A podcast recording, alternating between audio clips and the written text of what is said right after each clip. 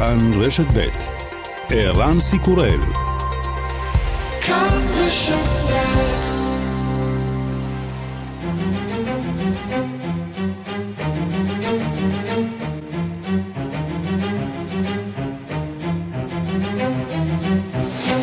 השעה הבינלאומית 30 בינואר 2023 והיום בעולם.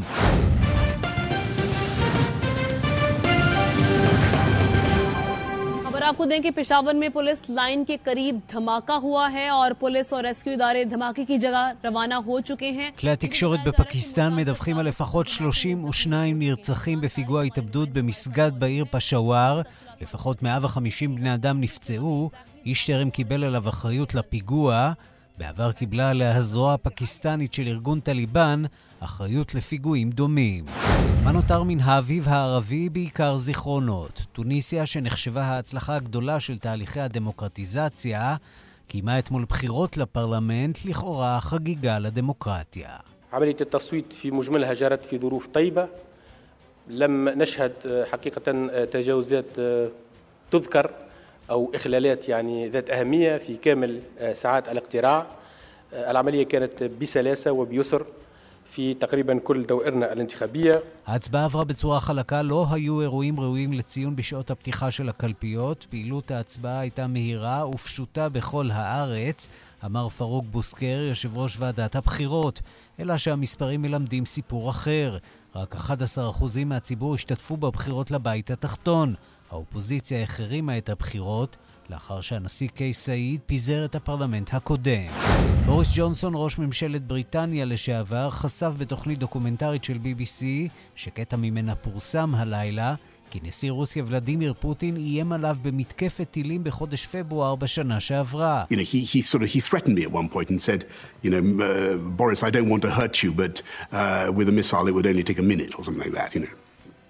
Uh, ג'וני. ג'ונסון מספר שהאיום הגיע במהלך שיחת טלפון יוצאת דופן שקיימו השניים. במהלכה אמר לו פוטין, בוריס, אני לא רוצה לפגוע בך, אבל באמצעות טיל זה ייקח רק דקה. בקרמלין מכחישים מכל וכול את הטענה. הפרד ומשול, טורקיה שבידיה המפתח לצירופן של שוודיה ופינלנד לברית נאט"ו, מבהירה כי בשלב הזה סטוקהולם יכולה רק לחלום על צירוף, ארדואן דורש הסגרה של אנשי המחתרת הכורדית ומבהיר שאם שוודיה לא תגרש אותם, היא תצטער על כך. שר החוץ של טורקיה, מבלוט שבושולו. sorunlu olan ülkeyle daha az sorunlu olan ülke arasında ayrım ayrım yapmak bana göre adaletli bir tutum olacak. Biz Türkiye olarak eğer NATO ve bu ülkelerde böyle bir karar alırlarsa bunu ayrı ayrı değerlendirebileceğimizi düşünüyoruz. לדעתי יהיה הוגן להבדיל בין המדינה הבעייתית למדינה הפחות בעייתית. אנחנו מאמינים שאם נאט"ו והמדינות הללו יקבלו החלטה לאפשר קליטה של מדינה אחת בלבד, נוכל להעריך את ההצעה של פינלנד בנפרד. וגם...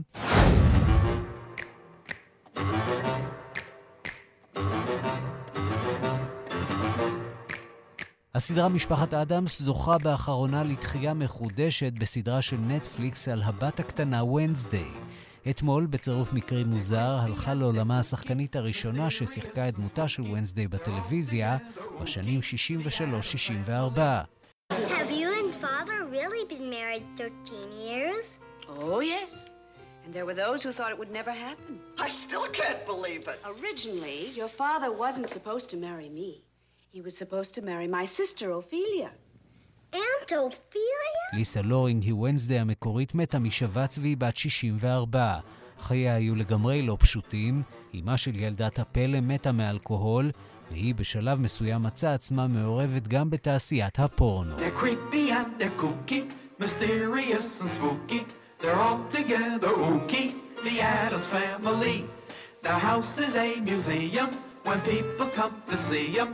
They really are a scream, the Addams family. Neat. Sweet. Petite. So get a witch's shawl on, a broomstick you can crawl on. We're gonna pay a call on the Addams family. השעה הבינלאומית שעורכת הילד דוידי בביצוע הטכני דני רוקי ושמעון דוקרקר, אני רנסי קורל, אנחנו מתחילים.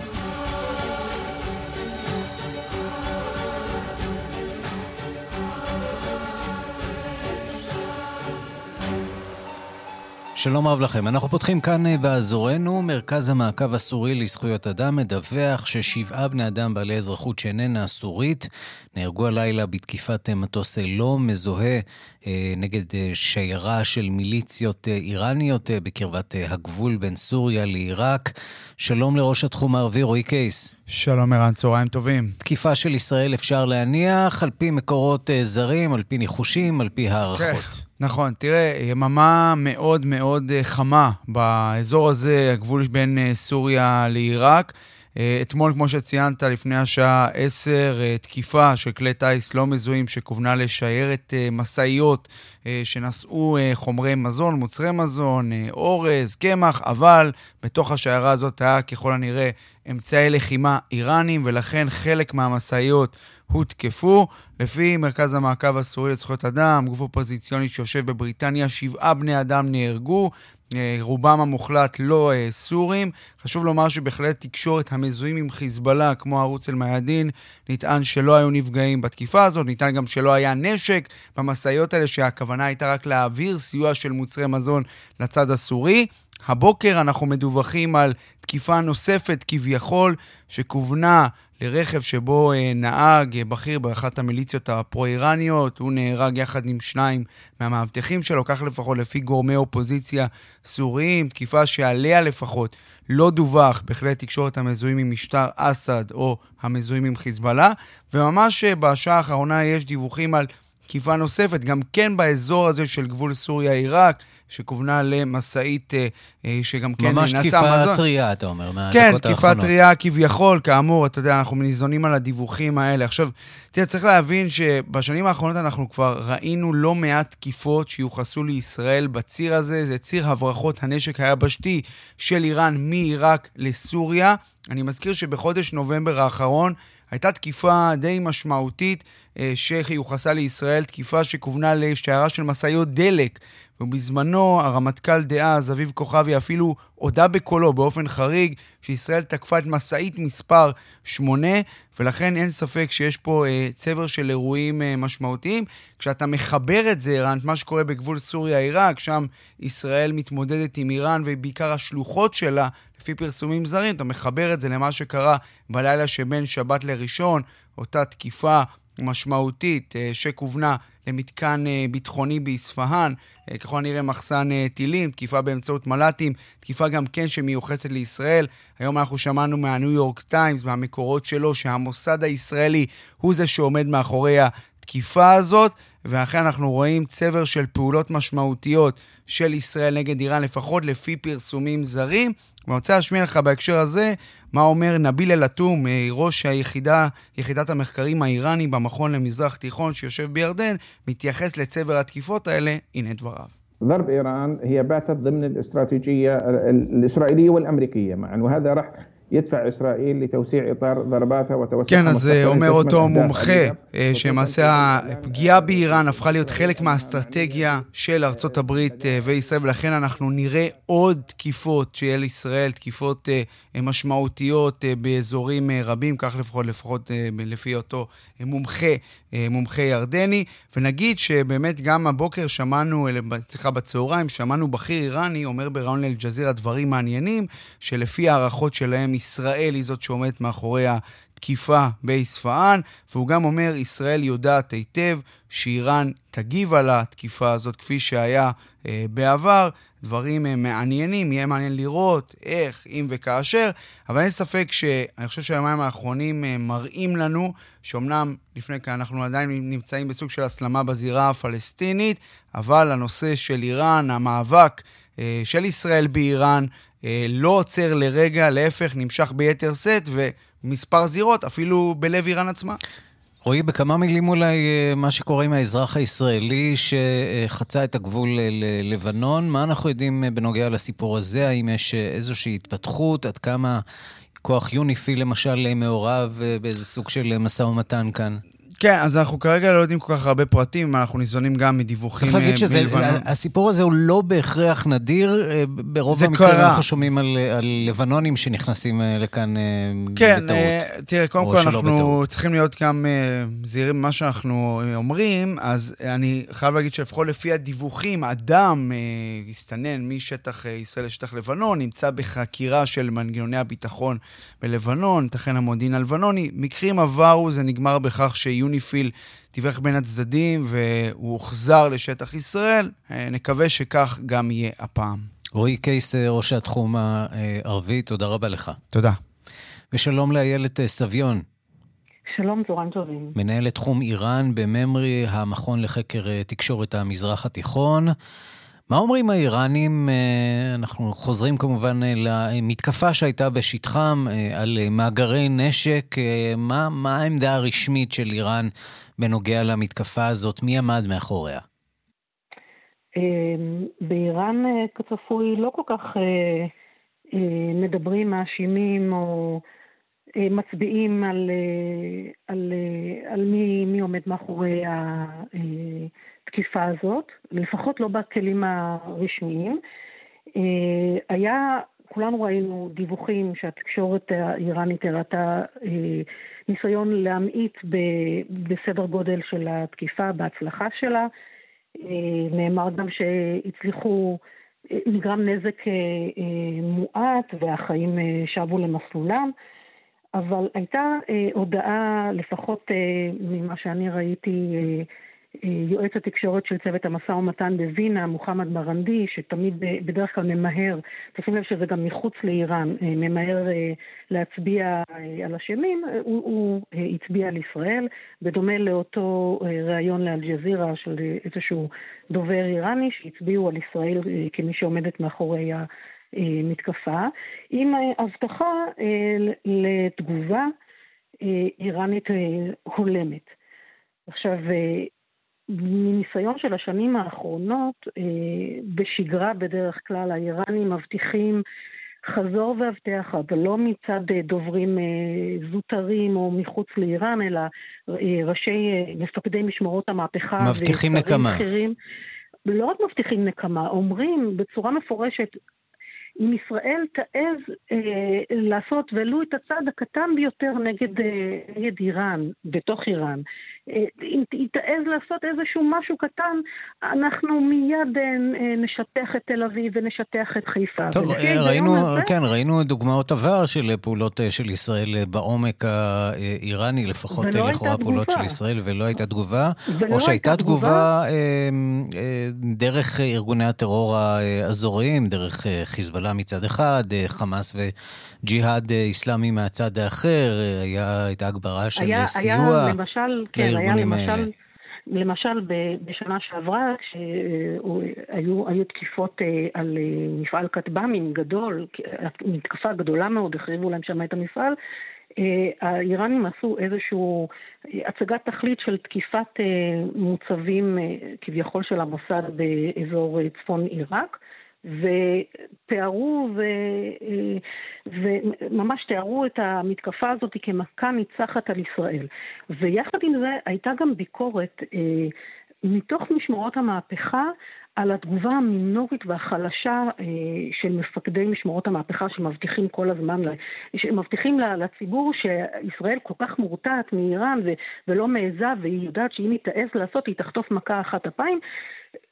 הייתה ביקורת מתוך משמרות המהפכה, כמובן שסגרו את הערוץ הזה שביטא את הביקורת, וישירות כלפי מפקד משמרות המהפכה, סלמי, שאמר, הנה, אתם מזמינים את ישראל להמשיך, אם זאת התגובה שלכם, אתם ממשיכים, או, או אפילו זלזל בתגובה של, של הפרוקסי, של, של איראן, ואמר, זאת, זאת הזמנה להמשך המתקפות. אגב, היו גם חיסולים של בכירים, חיסולים לאור יום בטהרן עצמה, mm-hmm. במקומות ציבוריים, וזה היכה בתדהמה את, את משמרות המהפכה. אני עכשיו, רוצה אבל להרחיב את הצמצם ולדבר על איראן, לא רק בהקשר בהקשר הישראלי, כי ישראל היא כמובן החשודה העיקרית באירוע רק, כזה. רק אם תרשה כן? לי, היו כמה, היו תגובות ברשתות החברתיות ש, שהמתקפה הזאת נתפסה כתמיכה במחאה האיראנית.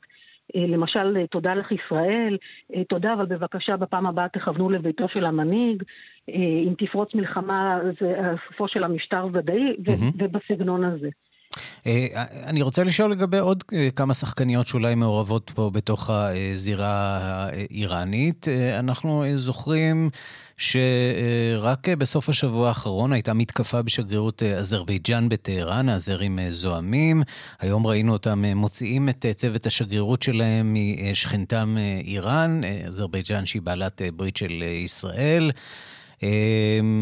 ברקע כמובן גם מכירת המל"טים לרוסיה והשימוש הנרחב של הרוסים במל"טים האיראנים והתבטאות של יועצו של הנשיא זלנסקי על כך שאוקראינה הזהירה את איראן שדברים כאלה יתרחשו והנה הם מתרחשים. האיראנים מצידם מזמנים את השגריר האוקראיני לשיחת נזיפה על הרקע הזה, כך שיש פה לא מעט שחקניות שמתארגנות סביב ואו נגד הברית הזאת של איראן ורוסיה. נכון, למשל אירופה זועמת על, על איראן, על השקר. התגובה האיראנית לטענה שהם מוכרים כטב"מים לרוסיה היא פשוט שקר. הם, הם אומרים, אנחנו לא, אנחנו לא מצדדים בשום צד, אנחנו לא מוכרים, אנחנו ממש משקרים, וזה מעלה את חמתם של האירופאים. ולראיה, אנחנו רואים את ההודעה של הפרלמנט האירופי שקורא לזהות את משמרות המהפכה כארגון טרור, דבר שעורר זעם אז באיראן, עם אפילו עם איומים שאנחנו נגיב, אנחנו נגיב לאירופאים כגמולם, באותה מידה, כלומר גם אנחנו נכריז על הצבא הבריטי או, או הצרפתים וכולי כארגוני טרור. לגבי אזרבייג'אן, הזרים טוענים שזה פיגוע טרור בשגרירות שלהם, דבר שקרה לא, לא פעם אחת עם איראן.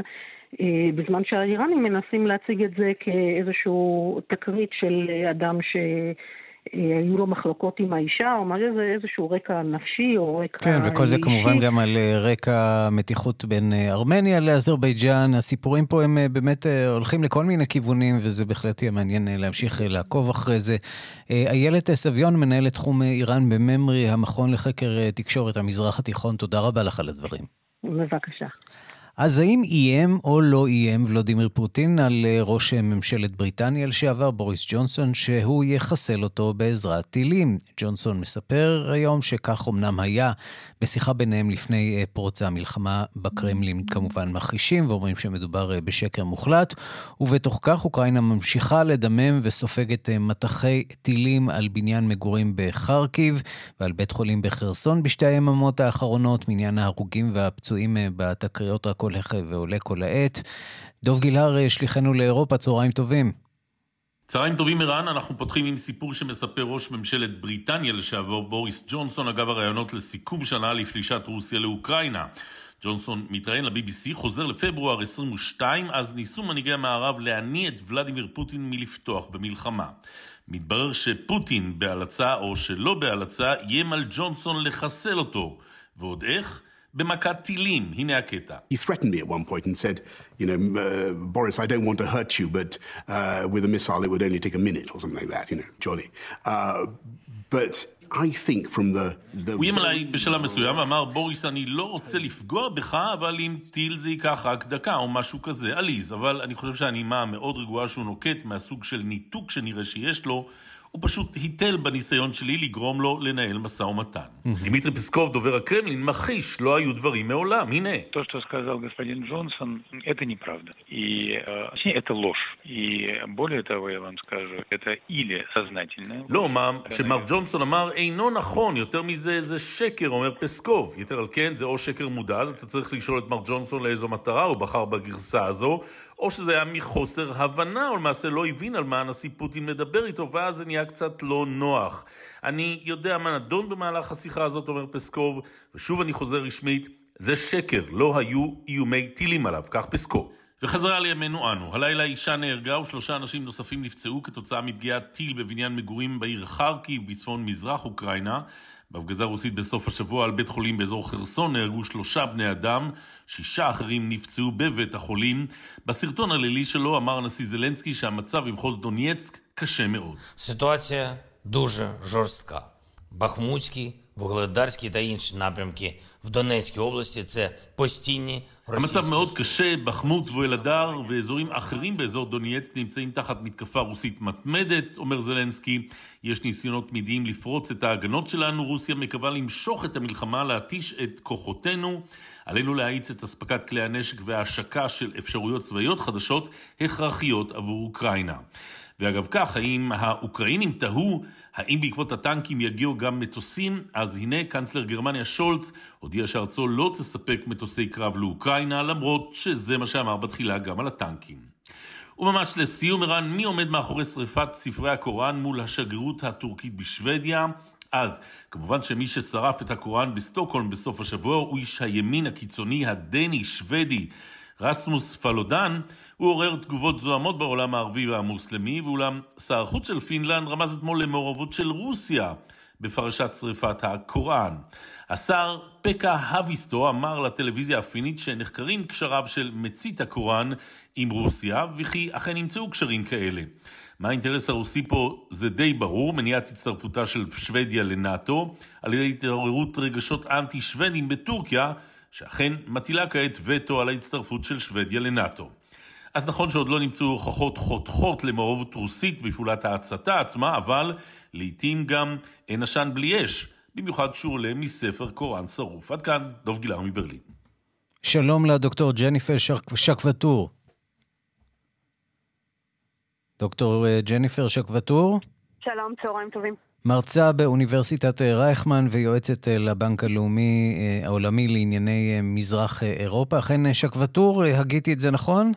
אכן כך. תודה רבה לך. אמ, בואי נדבר באמת על סוגיית אספקת הטנקים שאוקראינה כל כך מצפה להם. אוקראינה אומרת שהיא כבר קיבלה הבטחה ליותר מ-300 טנקים.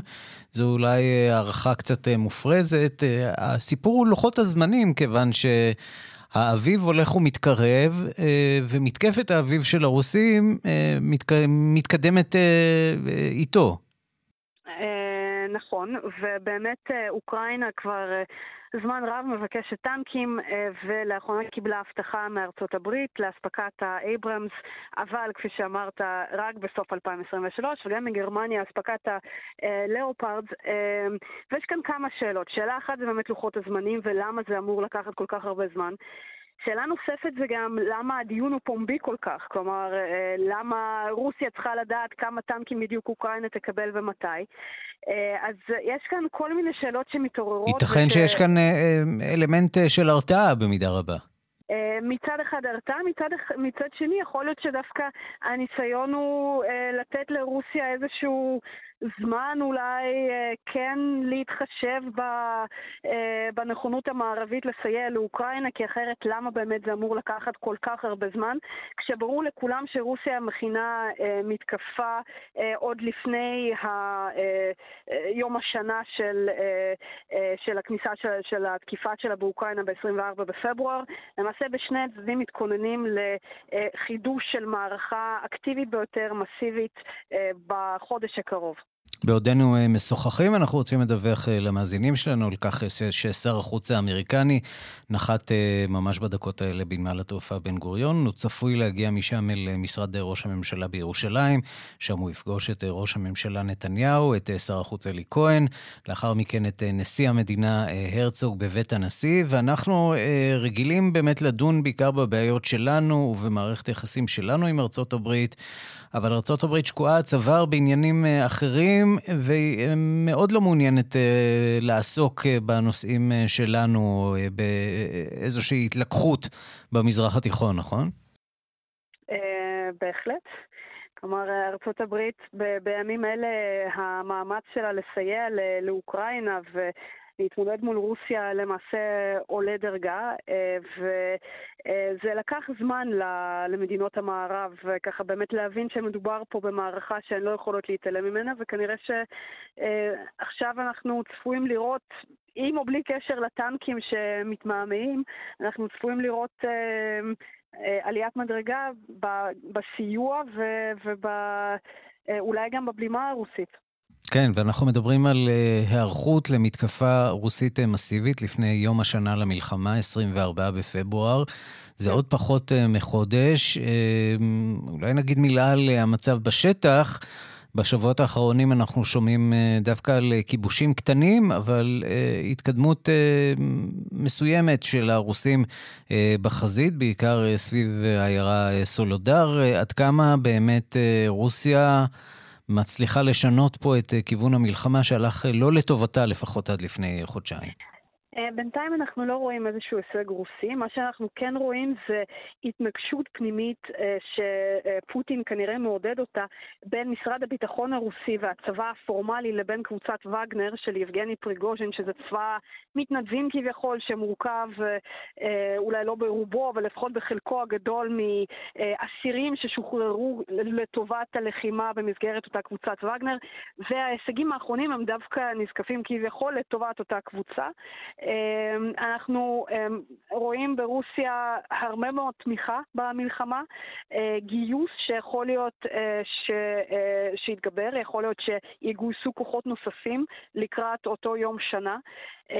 וגם מדובר על תמיכה נוספת בקבוצות מתנדבים כאלה ואחרות שיילחמו בנוסף לצבא, לצד הצבא הפורמלי.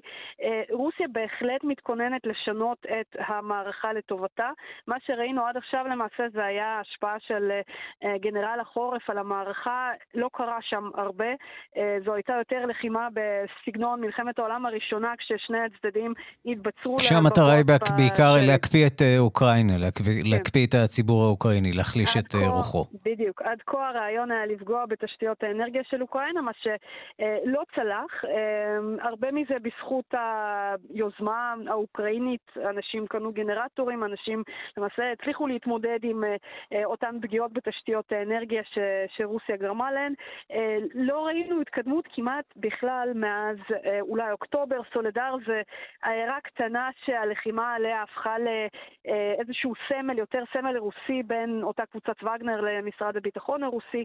אה, המערכה האמיתית כנראה הולכת להתרחש בשבועות הקרובים לקראת יום השנה ולקראת האביב, כש... אה, אה, אנחנו קצת, כשהכוחות יוכלו לנוע שם בצורה יותר חופשית. דוקטור ג'ניפר שקבטור, מרצה באוניברסיטת רייכמן ויועצת לבנק העולמי לענייני מזרח אירופה, תודה רבה לך על הדברים. תודה לכם.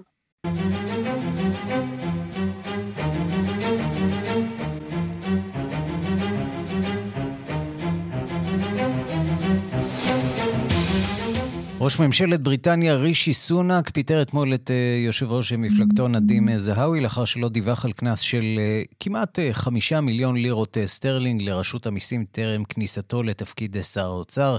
בממשלתו של בוריס ג'ונסון בקיץ האחרון. זוהי הפרה בוטה של הקוד המיניסטריאלי. שלום לכתבנו בלונדון, עידו סואן. שלום ערן, כן, אין רגע רישי סונאק משתדל לרצות אה, את התקשורת, לרצות את המבקרים ולנהל את הסיפור הזה בצורה מסודרת אה, ככל האפשר. על פניו, כן, זה בינתיים לא כל כך עובד לו, נראה שאין כל כך רגע דל לרישי סונאק אחרי שהוא נקנס בעצמו החודש על כך שלא חגר חגורת בטיחות במהלך נסיעה, אז מגיעה הפרשה הזאת של uh, יושב ראש מפלגתו נדין זהאווי, בעקבותיה באמת עולות שאלות על תפקודו של uh, ראש הממשלה עצמו והאופן בו הוא מקבל החלטות בסוגיות אתיות, לאחר שהוא הבטיח כזכור ערן עם כניסתו לתפקיד כי נושא השקיפות ולקיחת האחריות ללא משוא פנים יעמדו בראש סדר היום של ממשלתו, אה, כך או כך תקופת החסד של אה, רישי סונאק הסתיימה מזמן, ואפילו הצעד הזה של פיטוריו של זהאווי ביום ראשון בתשע בבוקר, מה שנועד אה, לסמן איזושהי החלטיות ושליטה במצב, לא ממש הרגיע את הביקורת על ההתמהמהות ועל כמה בעצם הוא ידע על הפרשה טרם פרסומה. הנה קצת ממה שהטיח בו יושב ראש האופוזיציה קיר סטארמר בדיון בנושא לפני מספר ימים בפרלמנט, נשמע. His failure to sack him when the whole country can see what's going on shows how hopelessly weak he is. A prime minister overseeing chaos, overwhelmed at every turn. He can't even deal with tax avoiders in his own cabinet. Is he starting to wonder if this job is just too big for him? בכך שלא פיטר אותו, בעוד כל המדינה יודעת למעשה מה קורה, מראה, מראה כמה הוא חלש. ראש ממשלה שצופה בכאוס ומופתע מכל התפתחות חדשה, לא מסוגל אפילו להתמודד עם העלמת מס אצלו בקבינט, האם הוא מתחיל לתהות שמא התפקיד הזה גדול עליו, שואל סטאמר. אבל ערן, בוא ספר לנו באמת מי הוא נדים זהאווי, אותו איש שהפך לשר האוצר של בריטניה. בדיוק, אז באמת דיווחנו כשבוריס ג'ונסון העלה אותו באמת לתפקיד המשמעותי ביותר שלו, של שר האוצר, תפקיד אותו הוא מילא, הספיק למלא חודשיים בלבד בימיה האחרונים של ממשלתו של ג'ונסון, מתוקף כך הוא היה אחראי לרשות המיסים עצמה, הוא הודה, אגב, ששילם לרשות המיסים סכום שנועד ליישב את אי תשלום המס המקורי, טען שזה קשור לאופן שבו הוקמה אה, החברה שהוא הקים, אה, YouGov, אה, חברת הסקרים הפופולרית, אה, ובעצם לטעות בנוגע למספר המניות שניתנו לאבא שלו.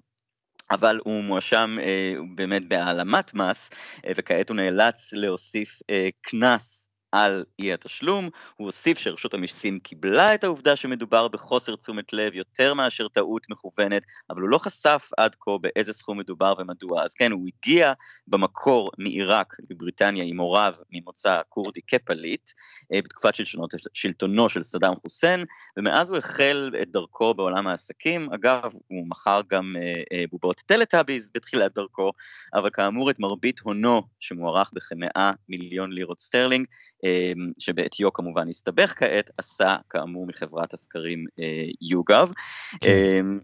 ובוא נשמע איך הגיב תושב של מחוז הבחירה שלו, סטרטפורד אפון אבון, על ההסתבכות האחרונה. He hasn't been open, he hasn't been honest, and he's failed in that test of leadership, and I think it brings shame on the town, shame on the country. הוא לא היה גלוי, הוא לא היה כן, הוא נכשל במבחן המנהיגות, אני סבור שזה ממית בושה על העיר, על המדינה ועל המפלגה אותה הוא מייצג. ערן זה מצטרף כמובן לפרשיות נוספות של מפלגת השמרנים, מה שמכונה בתקשורת טורי סליז, אני אשאיר אני, לך לתרגם את זה כראות עיניך. פרשיות שלא פסחו גם על ראש הממשלה עצמו, שאשתו השתמשה במעמדה כתושבת חוץ כדי להימנע מתשלום מס על רווחי החברה שהוריש לה אביה. אגב, הונם של הזוג סונאק מוערך בכ-780 מיליון לירות סטרלינג, ובאמת זה מעמיד בחזית את כל נושא ההון הזה של פוליטיקאים מכהנים, כאלה גם ש... מן הסתם, לא רק אה, אה, בספסלים האחוריים, אלא ממש מנהיגים את המדינה עצמה, כמה זה הופך להיות נושא פגיע ורלוונטי. קשה להיות התקופה... ראש ממשלה בבריטניה, תמיד נחשף עוד ועוד, נחשפות עוד ועוד פרשות, לא, לא פשוט בכלל. עידו סואן? כן, במיוחד בתקופה כזאת שאנשים נאבקים באמת אה, לשלם את התשלום החודשי של, אה, אתה יודע, של חשבון האנרגיה שלהם, אז כמה בעצם מישהו כמו אה, רישי סונאק מבין לליבם של אה, האזרחים שאותם... כן, אבל אתה יודע מה, יושר ויושרה זה תמיד אה, מצרך אה, חשוב. אה, עידו סואן, כתבנו מלונדון, תודה. תודה, ערן. אנחנו לתוניסיה, שם התקיימו אתמול בחירות בסבב השני, בחירות לפרלמנט של תוניסיה. גם בסבב הבחירות הראשון, לפני כחודש וחצי, הגיעו לקלפיות רק 11% מכלל הבוחרים. כך היה גם הפעם הדיווח של עורכת ענייני אפריקה, רינה בסיסט. בתוניסיה כלי התקשורת לא טרחו אתמול לדווח מי נבחר לפרלמנט ואיזו מפלגה הצליחה יותר או פחות בבחירות. הסיבה הייתה פשוטה, מה שעמד על הפרק לא היה זהות חברי הפרלמנט החדשים, אלא ההשתתפות של האזרחים בבחירות, או יותר נכון, אי ההשתתפות שלהם. המספר הנמוך מאוד של אזרחים שהגיע אתמול להצביע שבר את כל השיאים השליליים.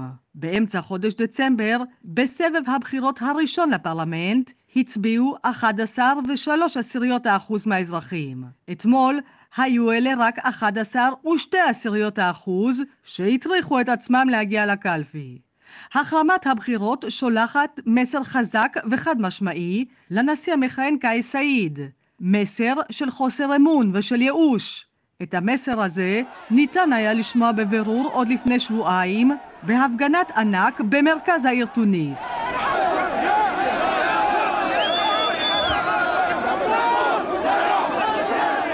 התוניסאים יצאו לרחובות בפעם המי יודע כמה כדי לקרוא לנשיא שלהם לרדת מהכיסא.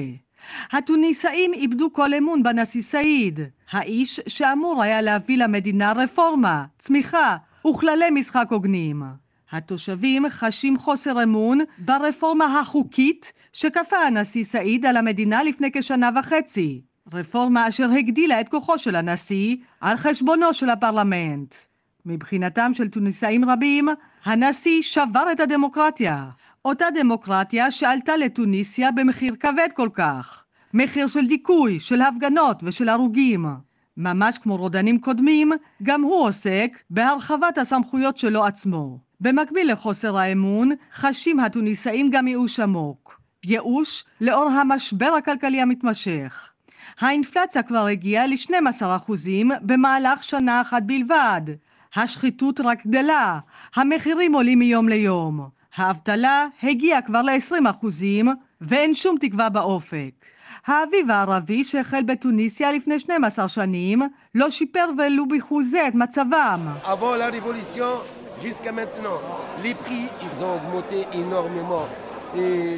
Je ne sais pas comment ils font les gens pour vivre parce qu'il y a des familles nombreuses מאז המהפכה ועד היום, המחירים עלו עלייה תלולה. אני ממש לא יודע איך אנשים מצליחים להחזיק מעמד, לחיות. כך אמר אמש אחד המוכרים בשוק המרכזי של תוניס. כאן רינה בסיסט. אנחנו מכאן לשערורייה שמעסיקה את אוסטרליה. צוותים מיוחדים מנסים לאתר לאורכם של 36 קילומטרים גליל זעיר של צזיום 137 שנפל ממשאית, קפסולה רדיואקטיבית שכל מגע איתה עלול לגרום נזק לעור, פגיעה במערכת החיסון, גם לסרטן. שלום לניצה לוינסטין, עיתונאית ושדרנית מסידני שבאוסטרליה. שלום גם לכם. אז זו קפסולה מאוד קטנה, אבל שיכולה לחולל הרבה מאוד נזק. איך היא הלכה לאיבוד? איך היא הלכה לאיבוד? אנחנו מדברים על קפסולה בגודל של עשרה סנט, ממש קטנה קטנה, ומשתמשים בקפסולה הזאת במכרות בניומן, וניומן זה במערב אוסטרליה, זה מרחק של 1,400 קילומטרים מפרט, מבירת מערב אוסטרליה, זה כמו כל האורך של בריטניה, mm-hmm. אם אתם רוצים טוב, ומה שקרה, השתמשו במכרות, הם צריכים להשתמש בקפסולה הרדיואקטיבית כדי למדוד את הברזל, תוך הקריאה במכרות אפרות הברזל, יש שם מכרות ענק במערב אוסטרליה, בניומן. אז כנראה לא היו צריכים את הקפסולה הזאת, גודל של עשרה סנט, אל תשכחו. הם לריו טינטו, שזו חברת הקריאה הגדולה ביותר באוסטרליה, השתמשה בחברה מיוחדת שאורזת לפי כל התקנים חפצים ודברים שצריכים להוביל אותם ולארוז אותם, שלא, לא יהוו סיכון לציבור.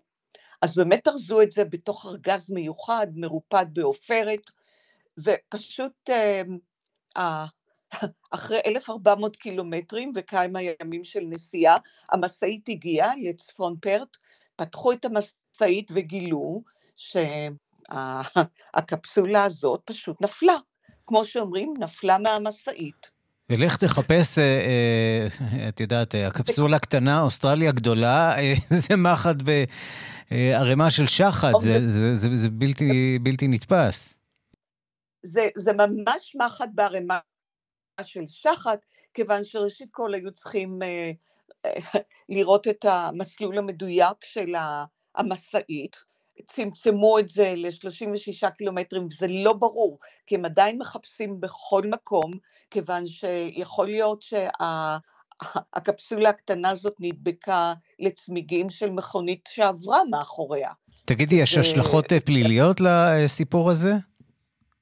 השלכות מאוד, אנחנו עדיין לא יודעים, כי אנחנו לא יודעים אם ימצאו את זה, ואם לא ימצאו את זה, אבל בינתיים הציבור אה, מאוד מאוד דואג, כי זה מדובר בקפסולה שפולטת קרינה שקולה לזו של עשרה קרני רנטגן בשעה.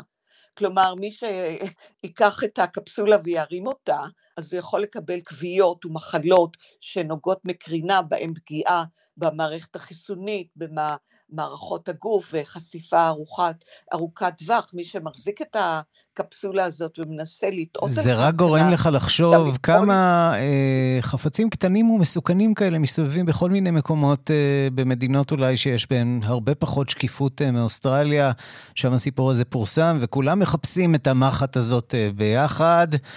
אה, ניצה לורינסטין אה, בסידני שבאוסטרליה, תודה רבה לך.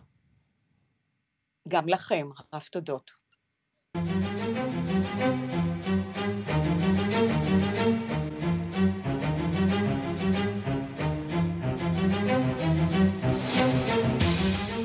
75 שנה למותו של מהטמה גנדי, המנהיג הפוליטי והרוחני ההודי שהוביל את תנועת העצמאות ההודית במאבקה נגד אה, שלטון האימפריה הבריטית, מי שנחשב גם אה, סמל ההתנגדות הלא אלימה, אה, ואנחנו רוצים לומר שלום לדוקטור שמעון לב.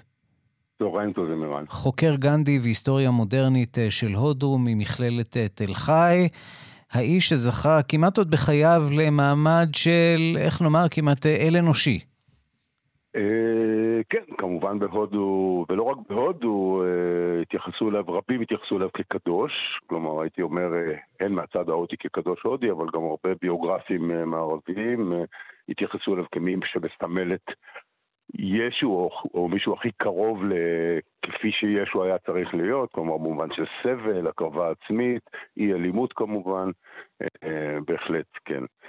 אבל רבים גם, אה, אתה יודע, התייחסו אליו כמו פוליטיקאי ערמומי, אה, כמי שמנצל את הדת לצורך הפוליטיקה. כלומר, באמת הייתה תמיד השאלה מהו, פוליטיקאי או קדוש, או מי שככה משחק בין שניהם. אז מה באמת היה אה, סוד הכוח אה, של אה, גנדי? אותה התנגדות לא אלימה, או העובדה שהאנשים שהוא נאבק נגדם היו בריטים? הוא נגע באיזשהו עצב חשוף שהתנגדות אלימה לא הייתה יכולה להשיג. כן, תראה, באמת זו, זו אולי השאלה, מה, מה סוד הקסם של גנדי, כלומר בעצם כיצד מישהו כמו קיצוני כמו גנדי בעצם הופך למנהיג תנועת המונים, ורק כדי לסבר את האוזן, מי היו בעצם המנהיגים או מנהיגי תנועת המונים אה, מסביב, זה היו היטלר, אה, אה, סטלין, מאו טטונג, כלומר יש בכל אופן קצת הבדל ביניהם.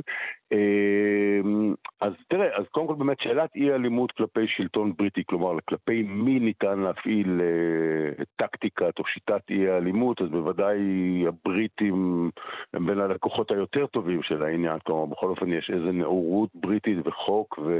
אמ, וגם היה גיבוי ולובי וכדומה, זו נקודה מאוד, אה, מאוד מאוד משמעותית.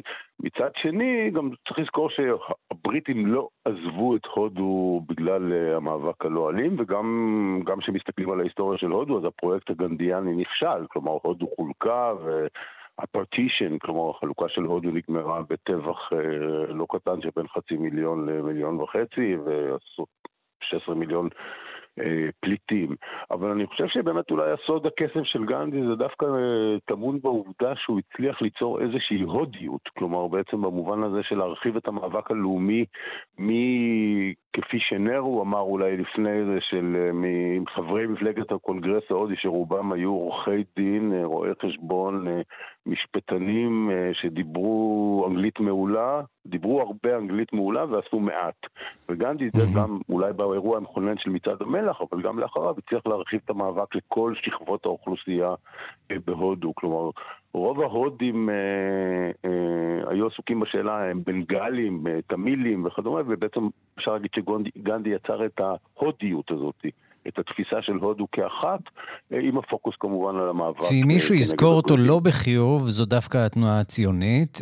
הוא מתח ביקורת על הכוונה של היהודים להקים בית לאומי בארץ ישראל. הוא אמר את הדברים הבאים, מדוע היהודים לא ינהגו כבני עמים אחרים עלי אדמות? אה, שיחיו בארץ שבה הם נולדו ושבה הם מוצאים את אה, מחייתם. אה, הקריאה של היהודים להעניק להם בית יהודי איננה נראית לי פלסטין שייכת לערבים, בדיוק כשם שאנגליה שייכת לאנגלים, צרפת לצרפתים. גם מתח ביקורת על אצ"ל ולח"י ופעולות שלהם נגד המנדט הבריטי, כך שציוני גדול הוא לא היה, ואת המורשת הזאת הוא הותיר אחריו להרבה מאוד שנים. כן, אז באמת, לא רק זה, את החלק, שאלת, שאלת הציונות זה שאלה אחת, מה שעוד יותר אפילו היה מקומם זה כמובן המכתב המפורסם שלו, באותו מכתב שבו הציע ליהודי גרמניה להקריב את עצמם ולא אה, לשתף פעולה עם הנאצים, זה מכתב מאוד מפורסם שנקרא The Jews, שנכתב בנובמבר 38 לאחר ליל הבדולח, ואכן אה, אחרי המכתב הזה אפשר להגיד ששמו של גנדי אה, נמחק מהתודעה הציונית, אפילו יהודית, אה, לאורך הרבה מאוד שנים. אה, אגב, בלי להיכנס לפרטים, גנדי קצת חזר בו מהעמדה הזאת אה, לאחר מכן, או לפחות מיתן אותה, אבל צריך לזכור דבר אחד, שנקודת המבט, ואי אפשר להתעלם מזה, נקודת המבט מהודו, שהפוקוס הוא על המאבק באימפריאליזם הבריטי, האימפריאליזם הבריטי, אז זה צרת בלפור, ההגעה של היהודים תחת, כמו שגנדי קרא לזה, תחת חסות התותחים הבריטים, היה, נראתה קצת כזרוע, כזרוע של הבריטים. אז במובן הזה, וגם לא היה, גם הקהילות היהודיות בהוד, בהודו היו מאוד קטנות, כלומר המודעות ההיסטורית, לפחות מה שאנחנו קוראים לו הצידוק ההיסטורי, זה לא משהו ש... לא שגנדי לא ידע אותו, אבל זה לא משהו שהיה ככה בתוך ה... הליבה של העניין הזה. ובאמת חלפו עוד ש... הרבה מאוד שנים עד שהתנועה הלאומית היהודית והתנועה הלאומית ההודית-הינדואית אה, הצליחו אה, בעצם להיפגש אה, ולהגיע למערכת יחסים מאוד מאוד קרובה והדוקה, שהן חוות היום איזה סוג של תור זהב ביחסי ישראל-הודו. במידה רבה על רקע שותפות אה, לאומית, קו נטוי לאומנית לעיתים. כן, אז, אז באמת זה, זה אולי קו פרשת המים, כלומר באמת אה, אה, במשך הרבה מאוד שנים, 40 שנה, עד 92, עד, כאילו, עד ייסוד היחסים הדיפלומטיים המלאים בין הודו לישראל, אז אה, אפשר להגיד שגנדי נתן את הצידוק המוסרי ונרו נתן את הצידוק הפוליטי להתנגדות לציונות וכהובלת אה, הודו כגוש המדינות הבלתי מזדהות. הכל התהפך כמובן עוד לפני זה, כלומר עם עליית ה-BJP, אה, ובאמת במבט לאחור זה נראה אבסורדי שבאמת הודו, כלומר במובן הזה האשמה מונחת על הודו, במובן הזה של היחסים, או בגדול מונחת על הודו על היחסים עם ישראל, ישראל תמיד רצתה יחסים. כן, אבל זה בהחלט שאלת הזהות של, של מדינה הינדואית עם רוב, עם מיעוט מוסלמי גדול, כלומר בעצם איך מקיימים כזאת מדינה, ומדינה יהודית עם מיעוט ערבי ומוסלמי גדול גם כן, אה, זו שאלה שבהחלט אפשר ניתן לראות, ניתן לראות זהות. המהפכים אגב בשלטון קרו פחות או יותר באותו זמן, כלומר במובן הזה זה מאוד מאוד מעניין לראות את העניין הזה, ויכול להיות האבות המייסדים סיימו את תפקידם וכוחות אחרים עלו. אה, האבות הרוחניים של אה, מודי, ראש ממשלת הודו, הם כמובן היו המתנגדים של גנדי. כמובן. דוקטור אה, שמעון לב, חוקר גנדי והיסטוריה מודרנית של הודו ממכללת תל חי, תודה רבה לך. תודה רבה, ליטון. ועכשיו אנחנו ננסה לפתוח לכם uh, עוד קצת טעם לעוד יעד שאולי לא ביקרתם בו. Uh, האם המלדיבים לא מאוד רחוק מהודו? זאת אומרת, רחוק, אבל לא מאוד רחוק. שלום לאוהד הנווד, בלוגר הטיולים שמטייל uh, בכל העולם. יש, שלום רב. וחזר, אצלי בסדר גמור, אני מקווה שגם אצלך. אתה מבקר ביעדים הרבה יותר אקזוטיים ממני, זה בטוח. תשעה ימי הפלגה במלדיבים.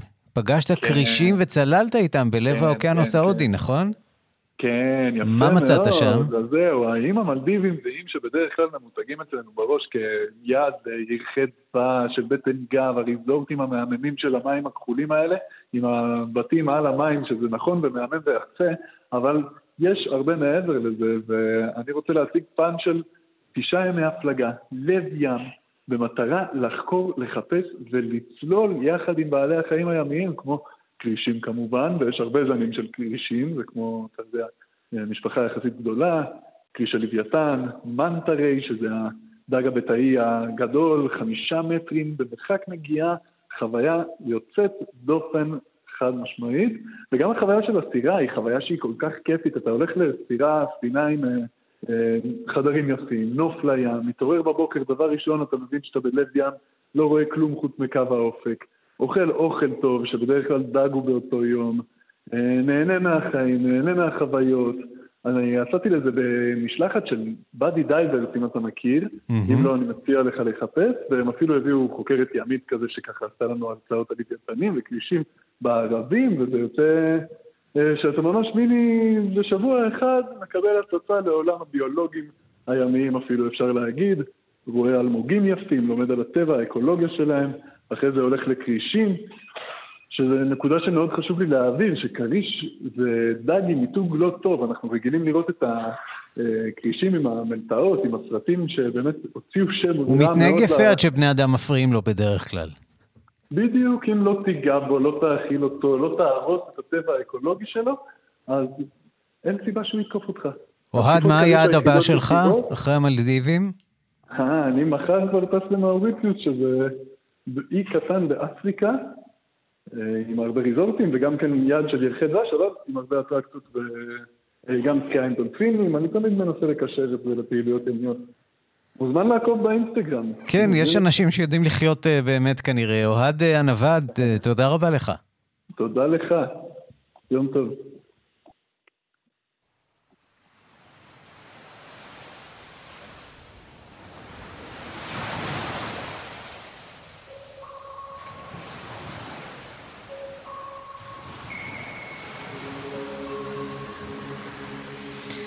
כן, כולנו שייכים לים כנראה. עד כאן השעה הבינלאומית מהדורת יום שני שערכה ילד דוידי. בביצוע הטכני דני רוקי ושמעון דוקרקר. אני רנסי קורל, רגעי קסם עם גדי לבנה מיד אחרינו.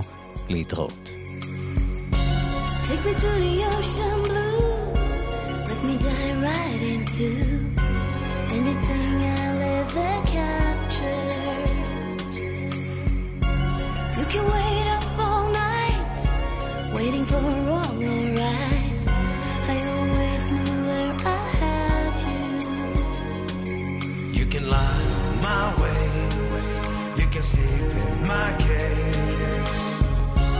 Living on the edge of peace.